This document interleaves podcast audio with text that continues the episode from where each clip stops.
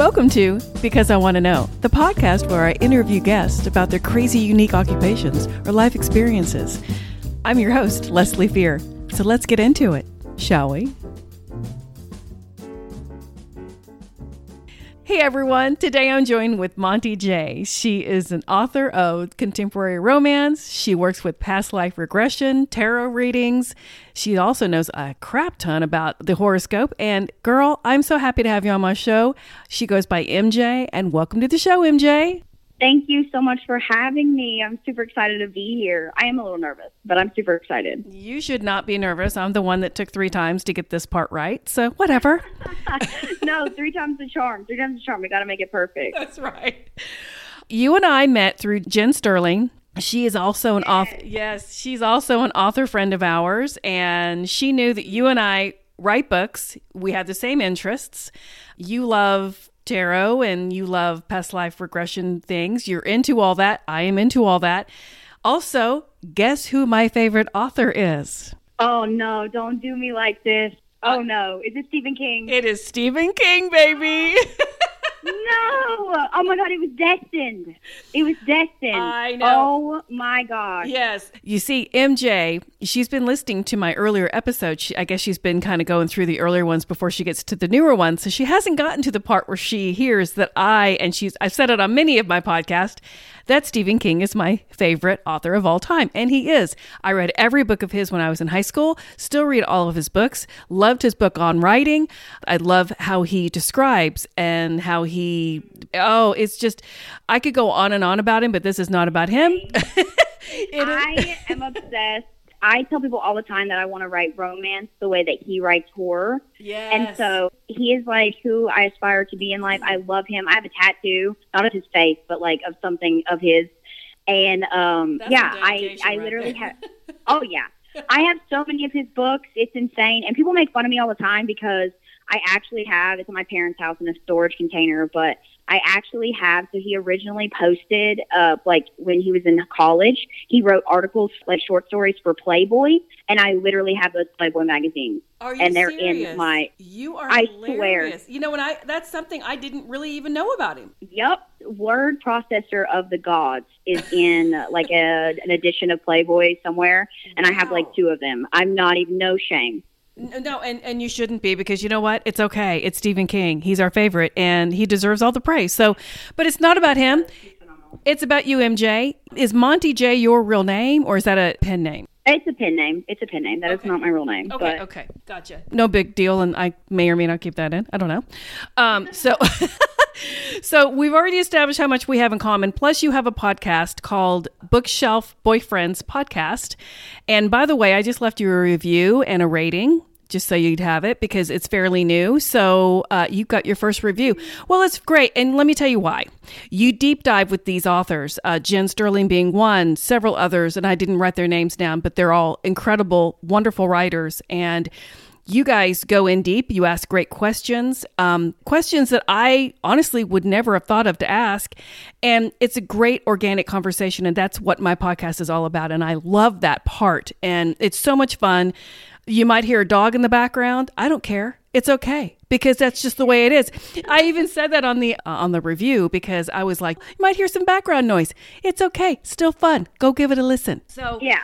I mean, we just wanted to kind of make a place where, well, there wasn't like a podcast where I felt like indie authors were highlighted, and I feel like Right. they should be. So we just, me and my podcast host, my podcast partner, Stevie, who's a blogger, we really just wanted to come together and make a place for just romance readers to be able to find out more information about their favorite authors because I felt like there wasn't enough of that. And I know that there's like so many people in this community that want to know more about these authors, and we wanted to do that. So that's what we do. It's just super organic, and we just ask fun questions about boyfriends that are fictional. And you know what? We all want that. Everybody wants to talk about boys or girls, whichever your preference is. We're okay. No judgment.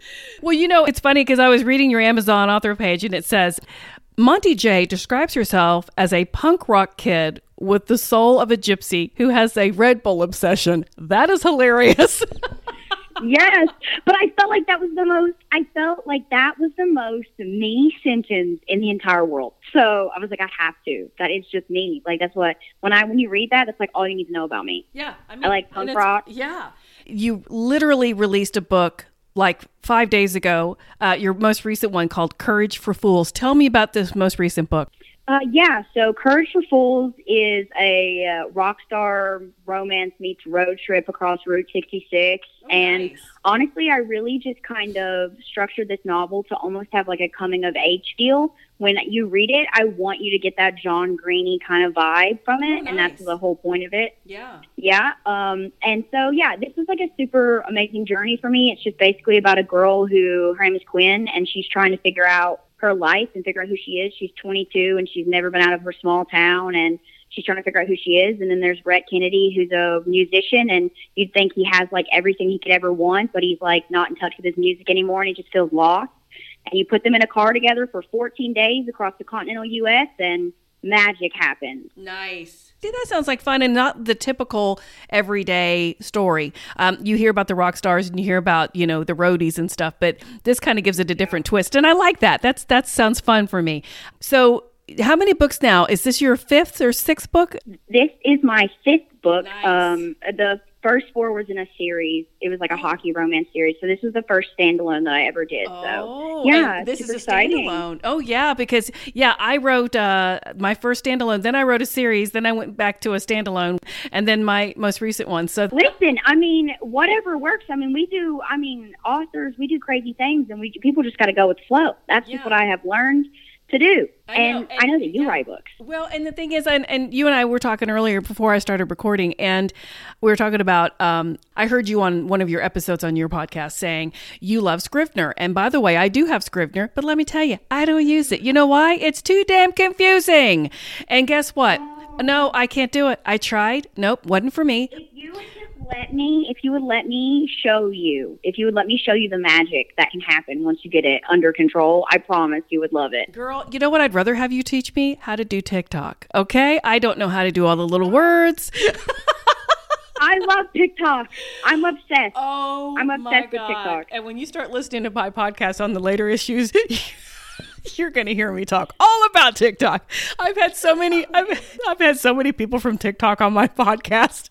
it's really embarrassing, but it's actually pretty cool and I don't care if you don't like it. So, um anyway, but no, let, let me ask you this. What started you writing? What made you think, "You know what? I'm going to give this a shot." Is it something you've always wanted to do? Is it something you always did, you know, when you were younger? Tell me all about that. So, uh, I would say I wouldn't say I had a great childhood growing up, and I feel like people who have, you know, rougher childhoods have to find outlets, and I feel like it's more often than not something artistic. And so reading was always kind of like a hideaway place for me, and I always dabbled with writing. I just never felt like I had, never told anybody about it, so I guess I didn't really have the confidence enough in myself to be like, hey, you know, like I write, you know, stuff. Right. And so growing up, I was just like a super avid reader, but I always knew that deep down I wanted to do writing and pursue that. I actually wanted to get an English degree and work for like an editing company, like a publishing company, because I knew that I wanted books to be a part of my life. And I was a competitive athlete in high school, and my dad, he pushed me to always be the best that I could be in everything that I can do. And so when I graduated high school and I was in college, and I was just like, ugh, none of this feels fulfilling. And I was like, you know what I'm going to do? You know what? I'm just going to write a book. Like, I have this amazing idea and I think it could be really good, and I'm just going to write it. And I wrote the book, and I was like, now I want to publish it. Wow. So I didn't even know about the indie author community until recently. And then when I figured out I could do this on my own and I could have like my own control of, you know, what I publish and what I write, I was like, this is it. And so I just kind of like took a deep dive with like head first no swimming floaties at all. And it was just like, if I drowned, I drowned. We're just going to do it. Well, I tell you what, I went to your author page and you got some serious good reviews on all of your books. So, girl, congratulations on that. You got a lot of reviews. No, you really do. And but when did you start? What year did you start writing? Uh, last year, actually. I'm actually coming what? up on my first year of publishing. Yeah. What? Yeah. I'm over here grapping about uh, writing three books in a year and a half, and you're like, yeah, I started writing last year and I just released my fifth book. Okay, I'll stop talking now. Okay, go ahead. no, don't. Oh my God, that made me. Don't make me sound so much cooler than I actually am. I'm not. Um, but yeah, July 23rd is the anniversary of Love and Hockey, which was my debut novel, and I mean, I can't complain about where I'm at. I mean, I want to be like better. You know, like every single day that I wake up, I want to be a better author. But you know, I can't complain with where I'm at. Like, I'm super happy. I think I've had a lot of growth in a year, and yeah, I'm just excited to see where this journey takes me. And this is the dream. I got to ask you, when are you going to write a paranormal romance? Oh no. Okay, so okay, so this is like this is like top secret that I'm going to spill a little bit about. Not too much, but I am going to spill. So I'm not doing a paranormal romance, not anytime soon. I want to, mostly just because I love all of that stuff. It's just it takes a lot of world building, and I want to be able to dedicate that time to that, you know, right? And yeah. be able to give myself time to do that. And so, but the next series that I am writing is dark romance it's not paranormal, but it is dark. So I'm headed in that direction. Okay. Well, they see, I like that. Um, I don't know if you've read any Kristen Proby books, but uh, she has a series in her Shadow series about a. It's about a serial killer who has women in his cellar, and it's so dark. Yeah. Yeah, and it's in New Orleans. And it's just, it's so good. And she was never known to be a paranormal romance novelist. She wrote contemporary, but, you know, she branched out and she's fantastic at it.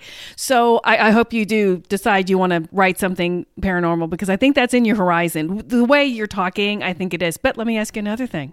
Let's sure. let's say you meet Stephen King. Oh, What what would you say to him? You know, if you weren't nervous and you could ask him anything, what would you ask and tell me everything? Oh my God, that's like the hardest thing. Uh, First of all, you said if I wasn't nervous, that's the key because I'd probably faint. First of all, so after I woke up out of my coma, um, I would. I think the biggest thing that I would ask him is how he gets by on the hard days of being an author before he was popular. Right. Like what made I feel like the drive of an author and a writer is just the passion for telling stories, right? Right. And so when I, even if I don't publish books and even if I, you know, this doesn't work out for me, I'll write till I die. And I just guess I would ask him like what got him through the days where he felt like he wasn't going to be successful in his author career and like what got him through that. That's and good, yeah. if it was just like the love of writing, the drive of that, if it was like support or just like what it was, I think that's what I would ask him. Right, right. Because, you know, some people are obsessed with writing, and I get it because there are times when I can't stop writing something when I get on a roll. I can honestly walk away and and never write again, or I can start up again. I, I don't even know what I'm going to be doing, actually. I mean, I, I'd like to keep writing, but I'm loving this podcast thing too, and you know how that feels. You're bec- so good at it. Oh, You're phenomenal at this. Thank you. I I really love it, and um, it doesn't feel like a job. Writing started to become kind of a job because I've been picked up by a couple little publishing houses, nothing huge, but I had deadlines and I had things I had to get done, and you know, and it was just so much pressure. And then you had to get it to an editor and back and forth twice, and you know the drill. passion becomes a job, It- and that's when it becomes an issue. And don't get me wrong, I, I can whip out stories in my head left and right, and I just never had a problem with that. It's just never been an issue for me. It's just the process. People don't realize, you know, it's one thing to write like an autobiography, it's another thing to create an entire world, an entire story, and connect everything together beginning, middle, end, have everything loop together, have all the characters and all the questions answered. It's not the easiest task and it takes a long time. And then you have to have people critique it. And I actually have very thick skin because I've had some pretty darn crazy editors who will tell you like it is. Oh yeah. Yeah. Oh yeah. And and you know, they're only making you a better a better writer, so I'm fine with that. That's what I want. I want the bold truth. But yeah, you have to have thick skin too. And regardless if anyone else in your immediate family or friends or anyone else, your whoever, uh, fellow authors love your book, there's going to be people that don't. And you got to deal with that. You know, have you gotten anything like that where you're just like, "Dang, I, what, what is your feeling on reviews?" Yeah. So I think negative reviews. This is my this is my thing. I know that I'm not going to be able to please everybody. It's never going to happen. I have learned to find that there will be my readers, and those readers will, you know, like my stuff, and there's going to be people that don't. However, I will go and I will look at three star reviews because I just feel like going and reading like the really nasty ones is just bad for my health, like my mental health. So I don't do that. However, I will go read three star reviews Well, because you know, it's like, because ah, well, to me, three stars are still a pretty good book. I mean, I, I think yeah. it is. Yeah. And it's like those are the ones where they're going to give you the most credible feedback because it's like, oh, I was like right there almost with the four star reviews. So like, what is it about this that is not, you know, selling for you, right? And so I'll read three stars review like reviews and I'll look for consistency in those. And if I see anything in those reviews that's like a consistent issue, then I know that I can fix or edit that. And if it's just something with the plot or the book or they didn't like it and they weren't vibing with it, and that's fine. That's, you know, their prerogative, whatever. But I try my best to just kind of stay upbeat and positive. I think that this is already a crazy world we live in and I don't think it needs any more negativity. Yeah. So I try to just, I try to just, I read those for consistency, and then I'll go read Oh, a five sure. star review just to make myself feel a little better. Yeah, And and, you know, and I yeah. feel the same because you know I've got I've had a few three and, and I think even a couple twos, and the reason on one of them was somebody didn't like how whiny my character was, but she was a teenager and she was supposed to be whiny. I, now, to me, if you're going to give me a low rating, do it because it, the writing sucked. Don't do it because you didn't like a character. Yeah. People are so hard, especially because like females are who we're targeting, right? For like romance mostly, right? Females are so harsh on other females. I think that's Especially where on I've got Goodreads. ninety.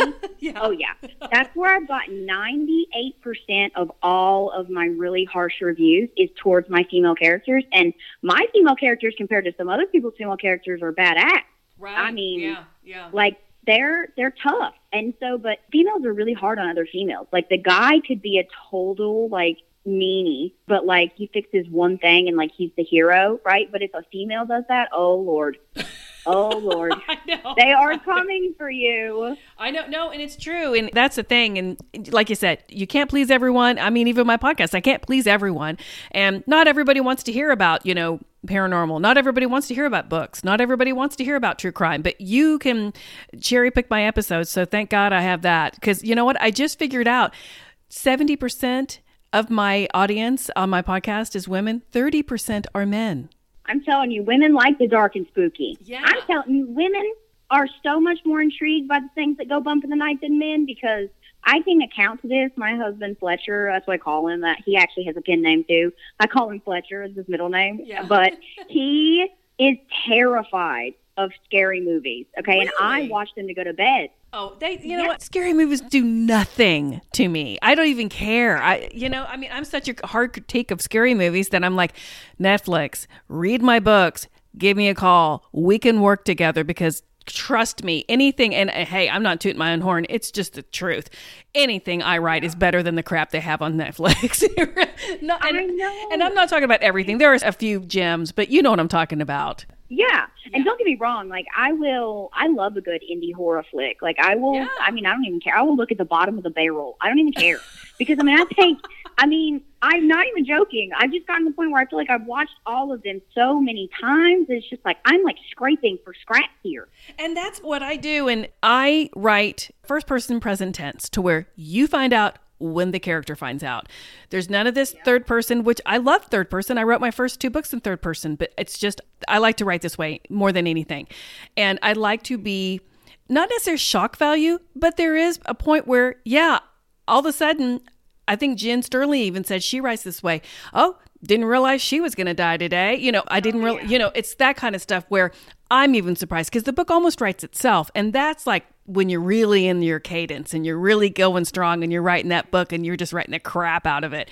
And that's when it flows like that, you just let it fly. You don't even question it, you know? And I'm super excited to kind of dive into that dark stuff because I mean my earlier stuff is more contemporary romance and the first series is hockey. I like to say that my personality is split into like two clean halves, like the part of me that loves sports and like the light and the happiness. And if you go read my books in my hockey series, don't read it if you're looking for a rom com because I'm not trying to make you laugh. I'm going to make you cry.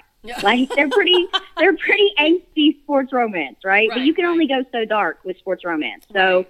But the other half of me loves the dark and the things that go bump in the night. And I've always been a curious kid. And so I think with this next series, I'm going to be able to explore the randomly killing people, like coming up on a point where it's just like, ah, well, they got to die kind of Yeah. thing. And So- but that's to me, it's fine because, you know, like I said, I have an idea in my head of how I want it to go, and that's the one reason why, to be honest with you, Scrivener wouldn't work for me. I never go by an outline ever. I have an idea of what they look like, and that I obviously keep that consistent, the names, what they look like, where the story I think is going to go, and then I just write. Literally, I wrote Yeah. I wrote Graveyard Watchman on Wattpad by its, you know, oh, just I love yeah, I, I wrote it on Wattpad. I've got 618,000 views on it. So, yeah. I love Wattpad. Well, Wattpad is my jam. That's where I actually started with reading romance. I love Wattpad.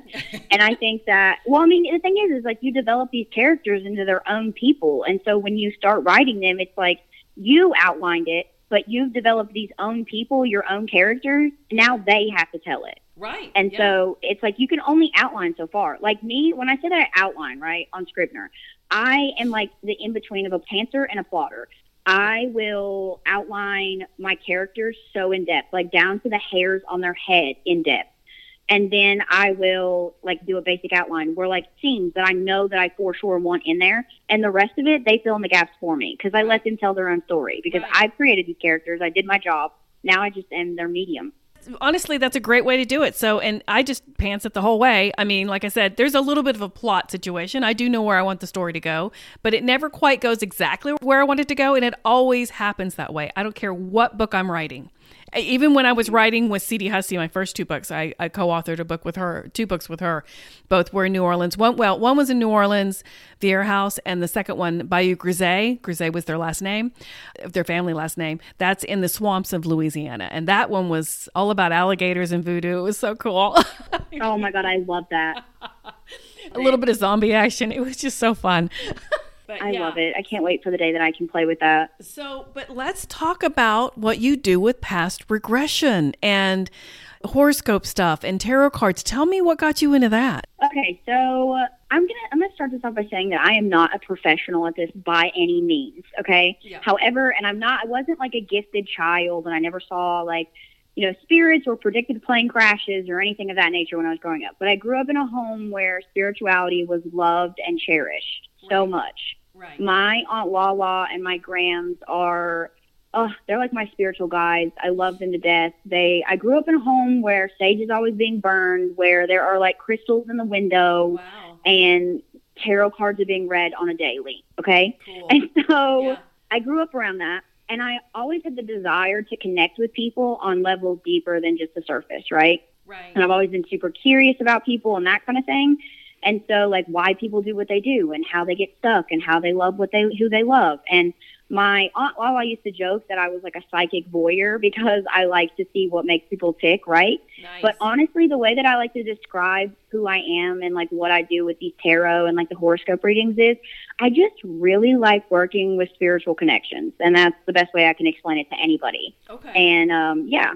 So, okay, so that got you involved and you were around it all your life. So, before we started recording, MJ had me pull some cards for her. Actually, she told me what to do. Why don't you explain to my listeners what um, you had me do, and then maybe we can keep talking about it. Yeah, sure. So basically, what I had her do is I asked for spiritual guidance and cleansed my room earlier and, you know, lit my candles and that kind of thing. And then I just kind of asked her, I started shuffling and I asked her to give me like um, an order of one, two, three, and that's where I'll cut the cards and then I'll organize them in the way that she tells me. That way she can connect to the cards, like her energy connects with me and to the cards, and I'll be able to interpret them the best way that I can. Right. And then after that, I just tell her to tell me to stop, and I'll stop on a point and cut the cards, and then I fold them out. So yeah, and then I did an eight card pull, and yeah, they're laying out in front of me, and I'm looking at them, and it looks beautiful. Oh my God! Yay! Okay, well, can you tell me more?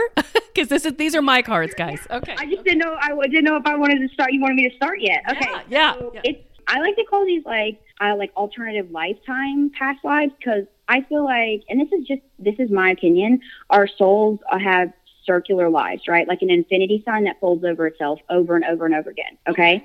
And there is a place in everybody's energy field called the Akashic Records. And I know that you recently interviewed somebody I about did. that. I And I listened to it. I love her. That was great. But it's like the Akashic Records is like holding the entire soul's history, past, present, and future in like parallel. Okay. And through those records, we're able to access a moment in a soul's journey. Okay. So it's just basically, I like to call it like your file cabinet. That's what the Akashic Records are in my head.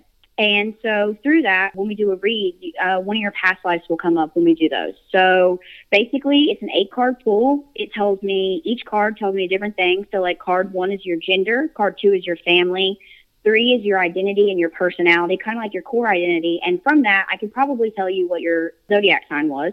Your four and five are like a critical situation. It's like that one big thing in that past life that either it could be a death. It could be it could be anything. A divorce, marriage, something of that nature. Just a critical situation that happened in your past life.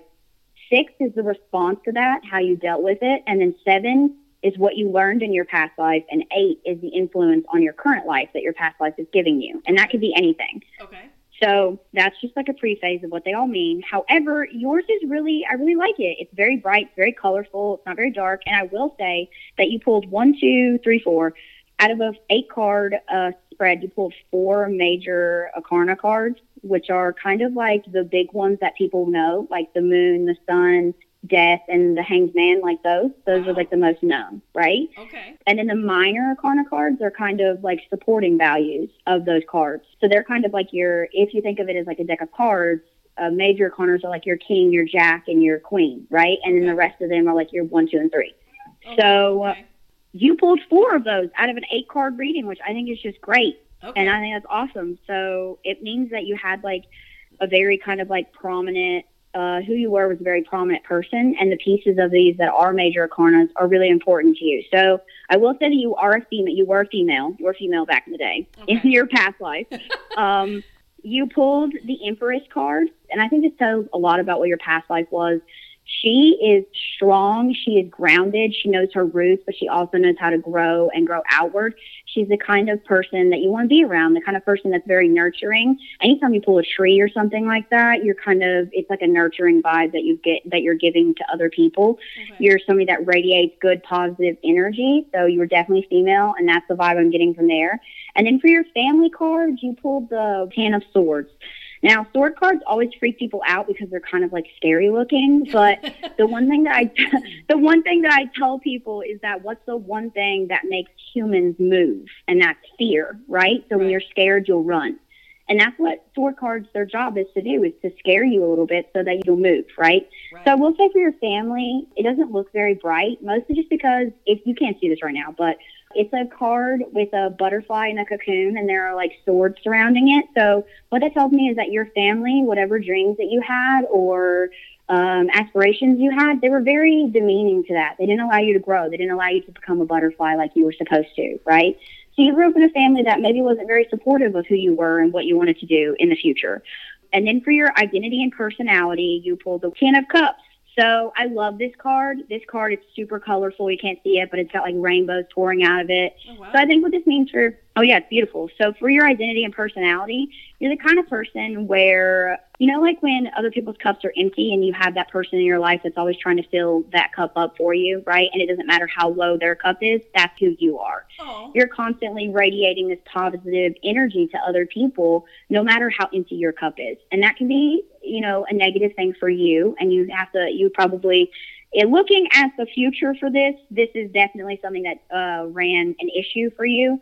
But you were definitely a positive person, somebody that wanted to be around. I'm suggesting that you had lots of friends and uh, you kind of made your own family, not blood related, but your own kind of family of friends and selections and that kind of thing Yep. um, for your four and five, which is your critical situation.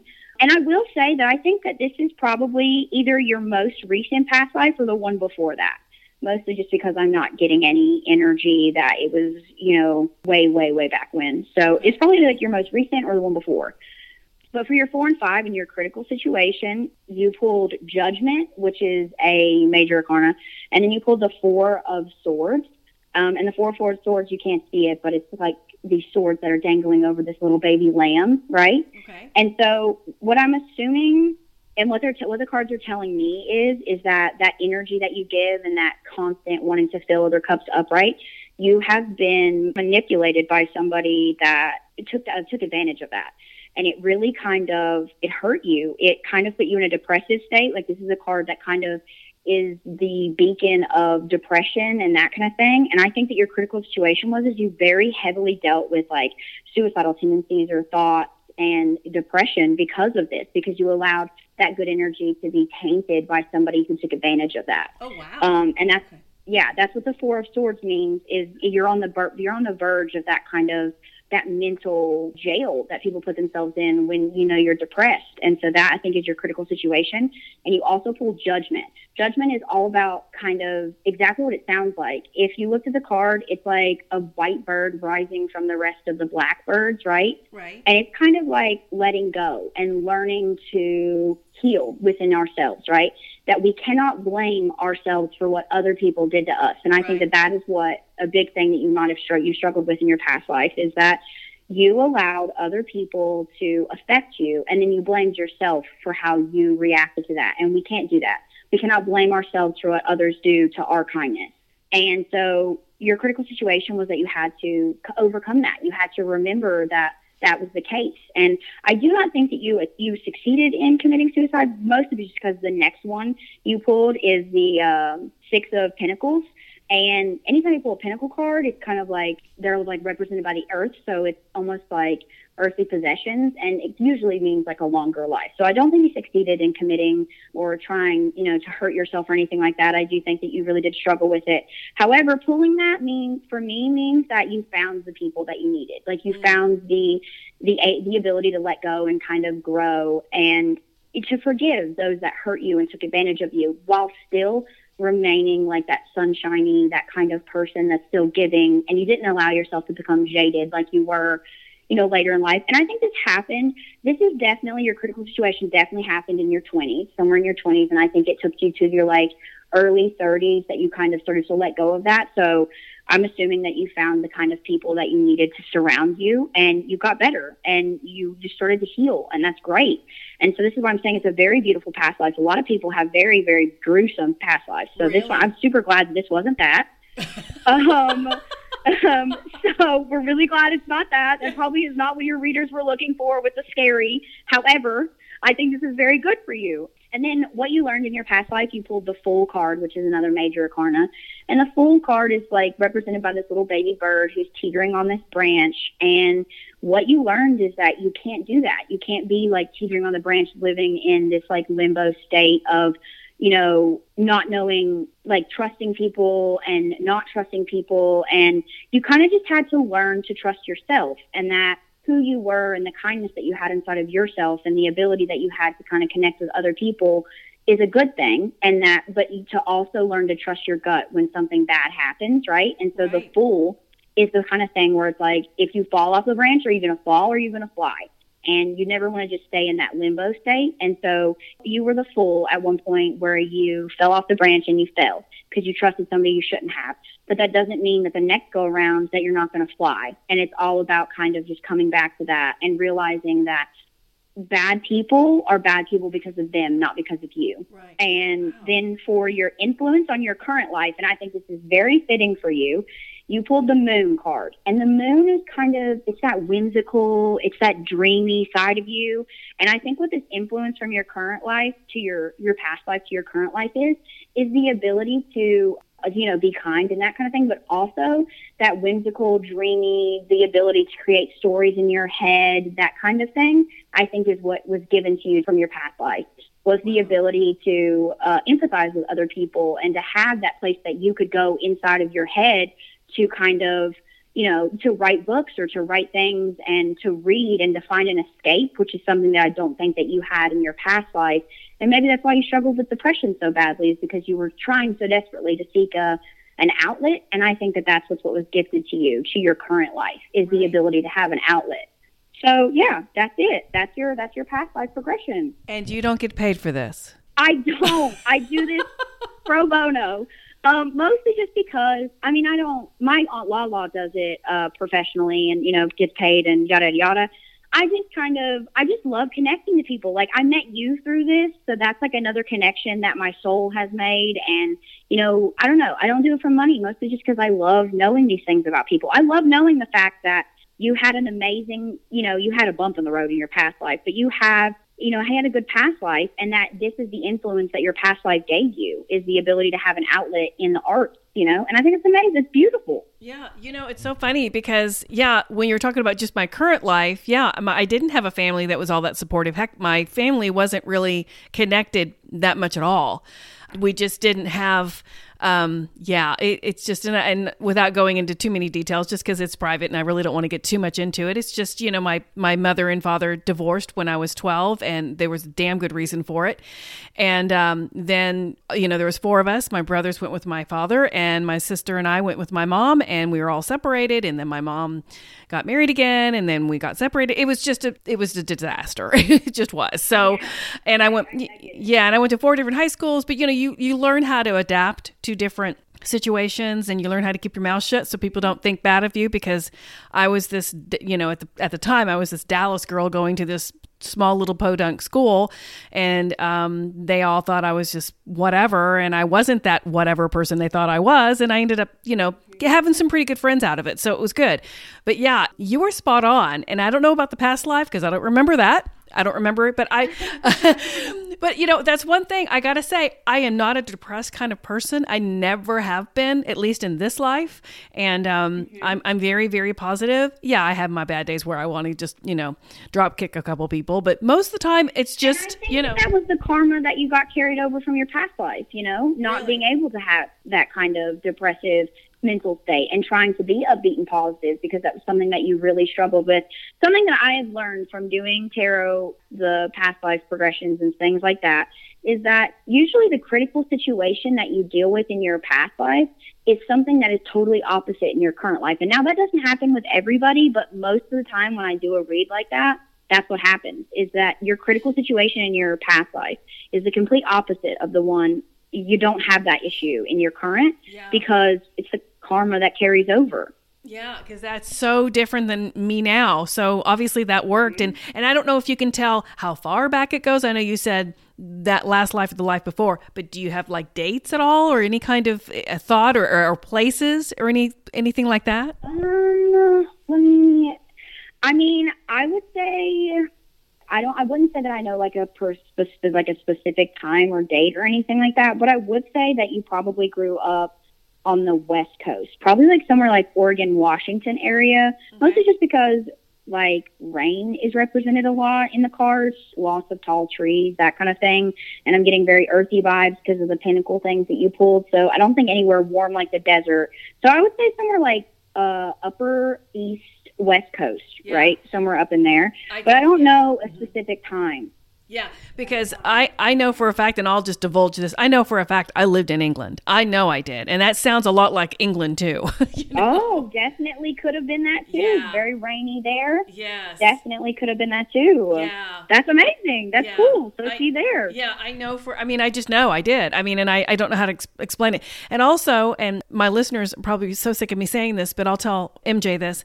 My mom passed away in 2017, and we started getting close again uh, in the years before she died. And I decided, you know, I told her before she died, I said, you know, we got to communicate with each other. There's got to be a way we can do it. And and I think she even forgot about it because we didn't say it when she was sick. We were talking about it years and years before either one of us, you know, thought we would die. You know, I said, if I go first, you know, I'll try to contact you, blah, blah, blah. And she's like, I'll do the same. I'll be the one going first, blah, blah, blah, you know, the whole thing. Well, I kept thinking, I'm not hearing from her. What's going on? And then I thought, you know, I'm just going to talk to her. I'm just gonna I'm just gonna lay down and just instead of like praying to God or whatever, I'll just start talking to mom. And I thought I was insane. Okay. And I'm like, I'm talking to myself. What am I doing? And yeah. I, but I started saying words like I knew she would say, like I, you know, I'd say, "Hey, mom," and I'd I'd hear I'd hear, "Hey, sweetheart," and that was me doing it because I knew it was me at the time. But I thought, well, yeah. I know she'd say that. And I did it over and over every night, like over and over. Finally, I didn't have to work for the words. Really? Yes. I don't have to work for them anymore. I know. And I asked her, I said, What is it like up there? And she told me, MJ, she goes, I can't explain it to you. You would not understand it. Not in your 3D body. You don't, you can't understand the concept here. No. And I said, I know. And I said, Well, mom, I mean, can you like go see Marilyn Monroe or whatever? She goes, Well, I guess if I wanted to, I could. She goes, But it doesn't work like that here. Nobody's a star. Nobody's, you know, this famous person up here. We're all the same.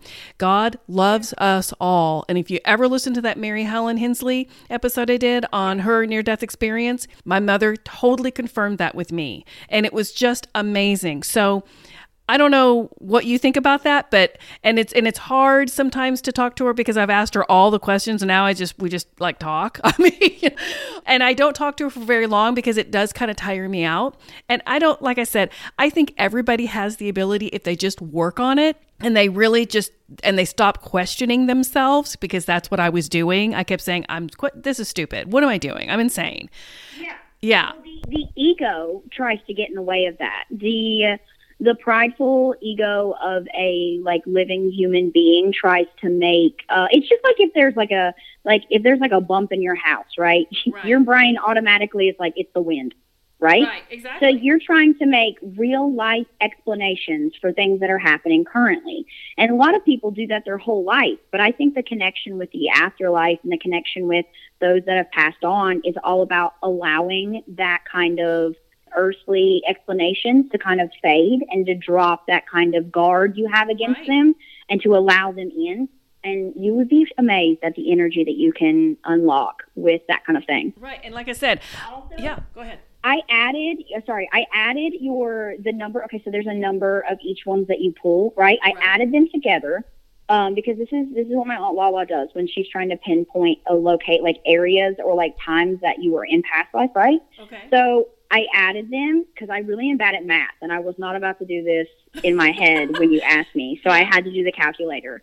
Um, because I'm yeah I'm dyslexic and that would just be terrible. However, I want to say that it was somewhere in like either 1766. I think that's the that's where I'm at. That's where I'm at. Really?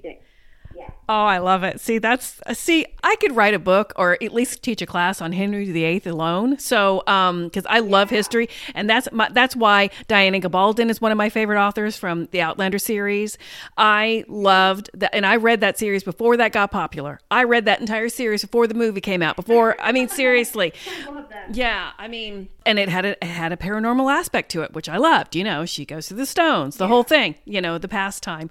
But I love that era, um, Um, even though that's a little bit after the Renaissance when Henry VIII was king. But I love that era, and I have a feeling I was somehow privy to some of the royalty stuff. I don't think I was royalty, but I do think that maybe I was a maid's woman or some kind of chambermaid or something. I definitely think that you could have been connected to that, mostly just because your personality and who I see like you are. And you did pull the Empress, so that is a high standing card in the tarot. So Oh, okay. you definitely could have been something like that. Because, like I said, I don't think I was royalty, but I do think I knew them or they knew me, and they I was allowed kind of close to them, whether I was their maid or their assistant. You know what I mean? Something like that. And I definitely see that. That's definitely not out of the realm of this past life. I will tell you that. That is so cool that you could do this. And then I heard you um, on another podcast or another episode of your podcast because I got to talk about your podcast too.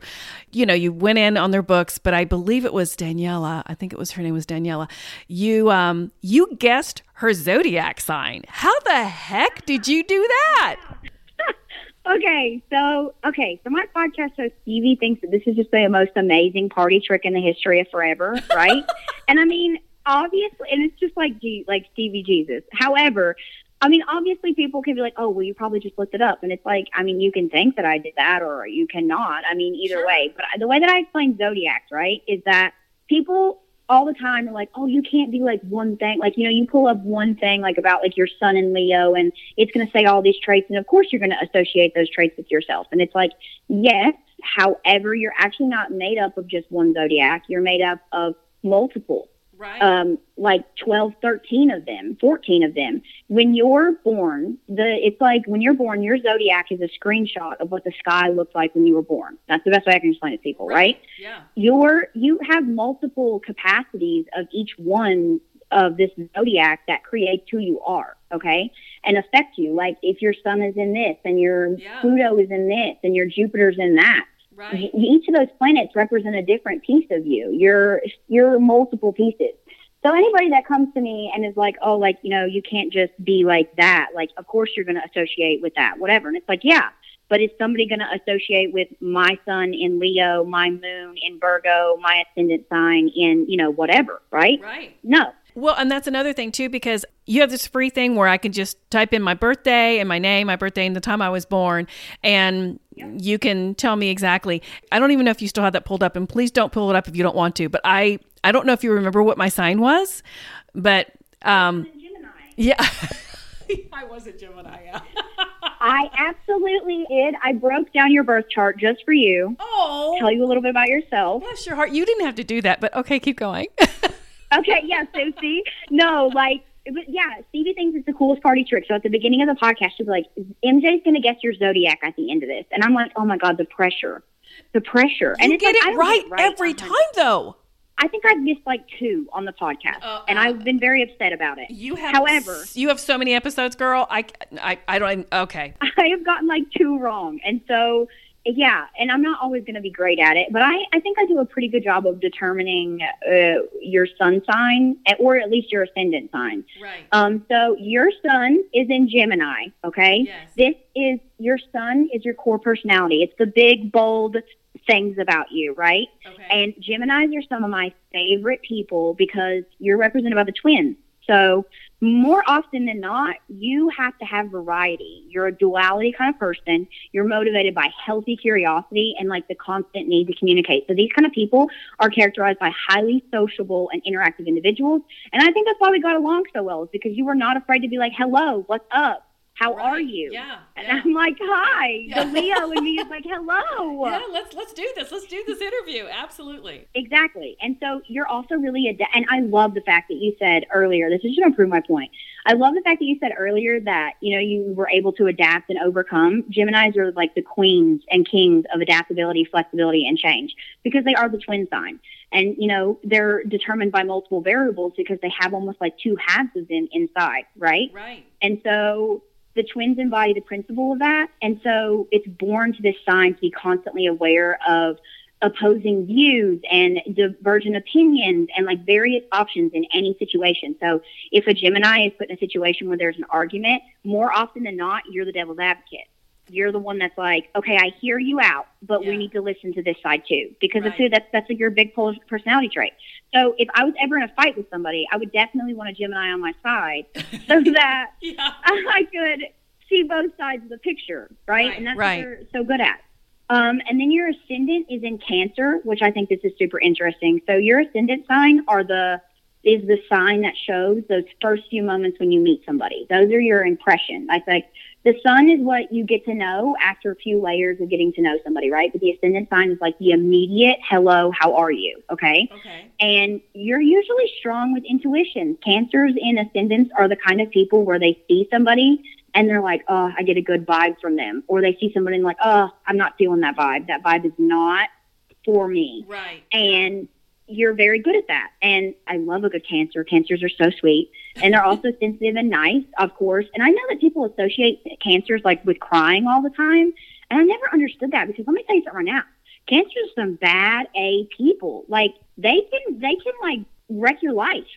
Like and people are always like, cancers just cry all the time. And it's like, yeah, they will cry. They'll cry as they punch you in the face. Like cancers are crazy. like what are you talking about? So I think the biggest thing for your ascendant in cancer is that you're very good intuition of trusting your gut and knowing judging people, like being like like you're not the type of person that wouldn't get to know somebody if you got a bad vibe, but nine times out of ten if you get a bad vibe from somebody, you're right. Yeah. Yeah. That's So true. that's your true. ascendant in Cancer, and then your moon is in Pisces. These are my favorite. You are my little dream whimsical people. I love you. It is no wonder that you are literally into like the paranormal and the Halloween and the spooky because that is moon in Pisces. Period. Oh, okay. They are the type of one, they're creative and imaginative. They look at the idealistic portions of life, right? Right. And so it's like your moon is almost, they're the shadowy parts of you, like the dark side of you, right? right. The pieces that are kind of come out when you, you're trying to be a little bit vulnerable, right? The things that you don't necessarily tell people right off the bat. And so you're likely to be kind of, uh, like I said, you're dreamy and whimsical and idealistic, and you like the curiosity of like the things that go bump in the night. You, you kind of not, I don't want to say hide those things about you, but it's kind of like the things that when people get to know you, is they're like, oh my God, I never knew that you were like this. It's like, bro, it's because of the Gemini and Sun. You're, you're not seeing it. Oh, But it's like my moon in Pisces is that kind of whimsical, dark, and mysterious kind of person. And they're usually my favorite people to get to know because their brains are just so in depth with like the universe and all of that. And I totally get that with you. I totally get that vibe wow. from you. Wow, girl, you are so good at this. This is like this is like textbooks here. I mean, I am just blown away by your ability. I wish you would talk more about this on your podcast too because you're really good at this. Thank you. Oh my God. And I'm impressed because you really cut, yeah, you kind of nailed me. You did. Even my past life. I, yeah. I mean, I didn't realize I had depression in my past life, but okay. I don't have it now. So obviously I've overcome that. Thank goodness. So, uh, yeah, thankfully we have kind of gotten over that. I love that. Yay. Yeah, that but, makes me so happy. I want you to tell my listeners where they can find your books, um, where they can find your podcast. If you have a Facebook group, I want them to know everything about you because I love your vibe too. And I really want to start looking at your books. And I already love your podcast. I already left a review. So tell us how to how to get a hold of you. Absolutely. So I you can get all my books on Amazon. Uh, if you're part of the Kindle Unlimited thing, they're all on KU, which means if you pay a set price at the beginning of the month, then you get all of my books free they're a part of KU. You can get them on Amazon. You can also get them on Barnes and Noble. You can find me on Facebook at just author Monty J. I'm super active on there. And then also on Instagram, just author.monty J. I love hearing from my readers. I love hearing from people. So make sure to reach out for me because I will talk to you. I literally could talk to a wall um, and so I love communicating with people. And then I also have a website, and it's just author.montyj.com, and you can find me there. You can get signed paperbacks for me, email me, contact me, whatever you want to do. So that's how you get a hold of me. I'm telling you, I'll add everything in my show notes because, girl, I have a new best friend, guys. I'm telling you, she's fantastic, and I just no, yes, I, I love and, new friends. And I'm going to be on her podcast for her Halloween episode, I believe, um, uh, coming up in October. Yes, so uh, because we got to talk about all the scary stuff. So, um, but MJ, it's been wonderful. And thank you so much for coming on my podcast. You've been a delight. Thank you so much for having me. This was super fun. I really appreciate it. If you like what you heard, please leave me a five star review. It'll help my podcast out and more people will be able to listen. Also, I am a novelist and write paranormal romance. All my books are available on Amazon.com, so check me out. And you can also reach me on Facebook, Instagram, and Twitter. Thank you guys all for your support, and I'll talk to you next week.